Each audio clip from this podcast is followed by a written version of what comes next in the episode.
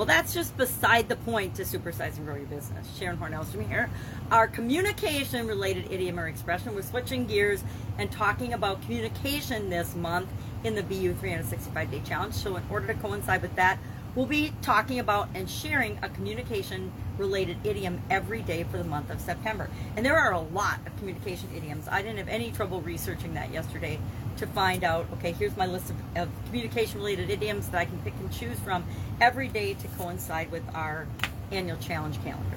So, our idiom today is from the mid 1800s and it's beside the point. It means irrelevant, off the topic. This what you're saying has no, or bringing up has nothing to do with what we're discussing here. Uh, it it has enough. It's it's totally irrelevant. It's inappropriate. It's uh, peripheral. It's pointless. Now, I don't know about you, but I've been in, in arguments before, once or twice in my life, and sometimes I've actually been guilty of this, bringing up things and bringing things into the argument or the negotiation or the disagreement uh, or the dispute that really have little or nothing to do with the topic at hand. Why?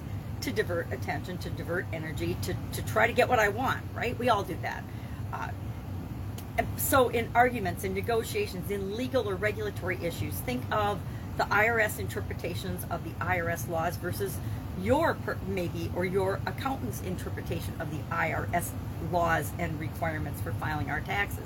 It's just one example. If you've dealt with other regulatory agencies, you know it's true of every agency in the government. How and what the things say and were created to be laws or rules or guidelines by whoever created them is different than how they're applied, for example, in manufacturing or in uh, different industries. And so there's always room for interpretation and dispute.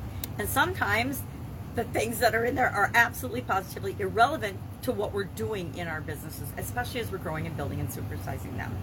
Um, so many things as we're growing and building our business really don't matter. Yet, a lot of times, we as human beings try to bring them into the equation and act as if they matter. For example, uh, what others think about us or our business. Doesn't matter. It really is none of our business. Unless, of course, it's our customers. We care what they think about our business and that they want to do business with us.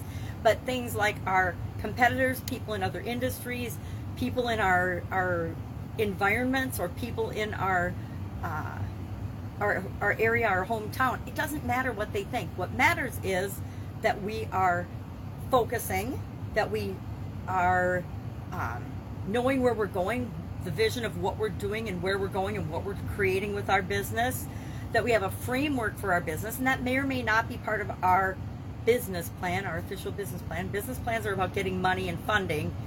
Our framework is how we run our business. How, what's our strategy and we especially need these things when we're growing, when we're having a growth uh, strategy. I will contend that growth requires continuous improvement in all the different areas and aspects of our business. Each stage of growth in our business requires a different skill set and a different focus. Uh, and we learn that as we go through the process, or we get a coach that helps us go through the process. So, curious, have you used this expression beside the point? I guarantee I have used this expression I guarantee people have told me that's beside the point. People have even told me it's besides the point, which is a misuse of this idiom. It's beside, not besides.